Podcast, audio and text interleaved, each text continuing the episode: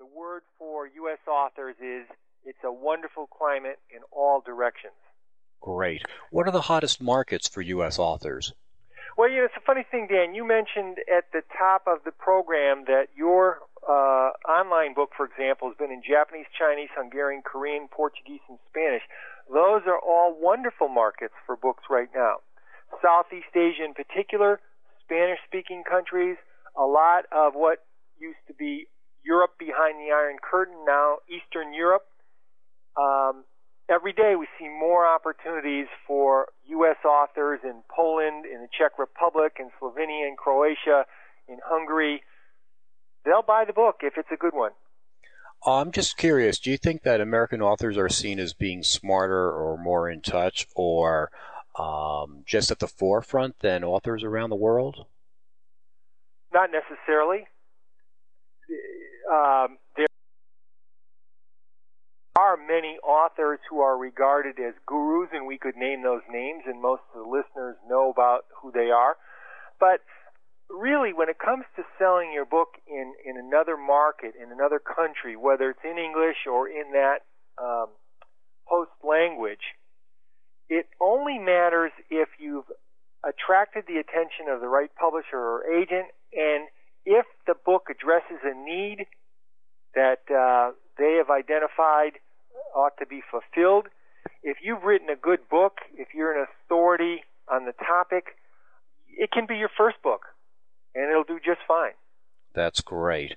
What are the differences between selling rights for authors whose works have been published by mainstream authors and the rights of authors who are self-publishing? Ooh, that's a big question. Um, let's let's start with um, let's start with self-published because that's a little easier to, to tackle.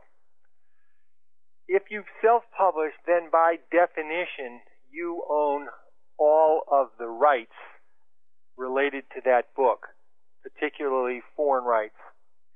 And so you have no real obstacles. If there was an obstacle that we could point out, it would be to convince the publisher in another country or an agent that it's still a very authoritative book, even though it's self published. In other words, because it's not McGraw Hill, not Wiley, not Random House, not Doubleday, what have you, that doesn't mean it can't be an excellent, excellent book and give wonderful advice. So that that might be the only obstacle. Otherwise, you pretty much have clear sailing. Now, you would have to do many of the same things that a mainstream published author would have to do. For example, it would make great sense, of course, to have your cover scanned and available as a PDF that you could send as an attachment it would make great sense to have uh, very carefully copy edited copy edited pages available, which which all, all the listeners probably have, but available and ready to send. So, in other words, if you need to send sample chapters, if you need to send the entire manuscript, it would be good to have promotional copy ready. It would be good to have the uh, the blurbs on the back jacket. In other words, the people who've endorsed your book to have the foreword available to send, to have the preface, to have the introduction, to have the table of contents, all of those good things that will help the person on the other end make it an informative decision would come to bear if you're a self-published author, just as they would if you were a mainstream published author.